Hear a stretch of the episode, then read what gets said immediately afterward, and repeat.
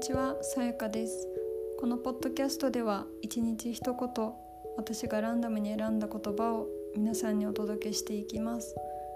今日の一言はこちらです。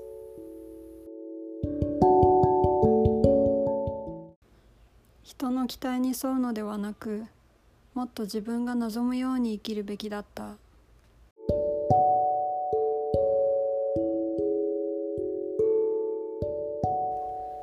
これは死ぬ瞬間の5つの後悔という本に書かれていた言葉です。翻訳は三木めぐみさんです。著者であるオーストラリア人のブロニー・ウェアさんは終末期ケアで多くの患者さんを見とってきました。死期にある患者さんが人生を振り返り彼女に伝えた最も多かった後悔が次の5つだったそうです。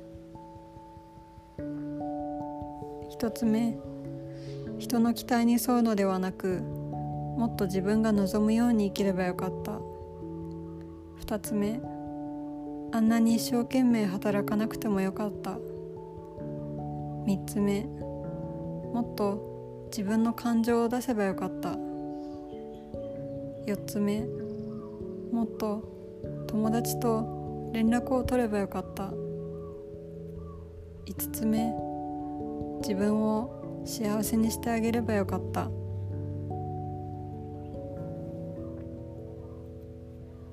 皆さんはご自身が日々暮らす中でピンときた言葉はありましたでしょうか？今日がこれからの人生で一番若く可能性に満ち溢れています。何が起こるかわからない今だからこそぜひ後悔のない人生をご自身にプレゼントしてあげてください。それはあなただけができることです。それでは皆さん今日も良い一日を。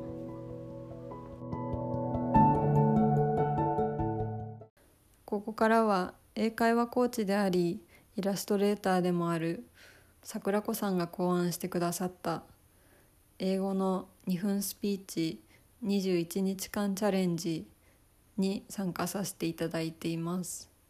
気になる方はツイッターで「ハッシュタグ #221 チャレンジ」と検索してみてください。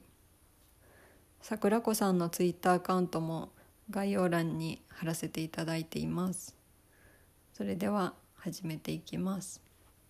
Hi, this is my sixth day of 21 day challenge of 2 minutes speech practice.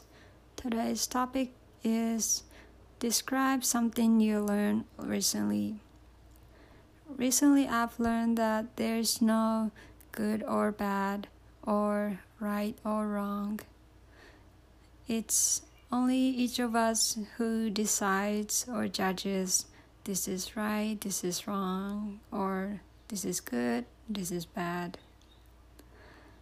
So it really depends on us and it depends on our point of views and our perspective, our background, knowledge, culture, whatever.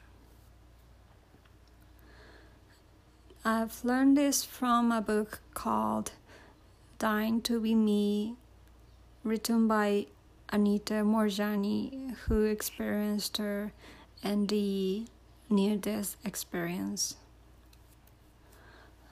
And also, I heard about it from Coco san from YouTube channel called Coco's Tarot Tube.